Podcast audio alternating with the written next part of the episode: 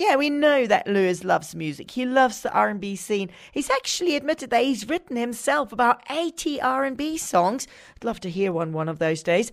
And um, now he's turning into a movie star. He's played in the new Zoolander movie with Ben Stiller. He said he really enjoyed it and Ben was really nice to him. Took some time to chat with him. And it did actually take quite a lot out of Lewis because he had to fly around the world for this because he had some sponsor activities. He, of course, had the last race in Bahrain. Then he had to do the sponsor trip. He had to fly to um, Rome for the filming and then to Barcelona.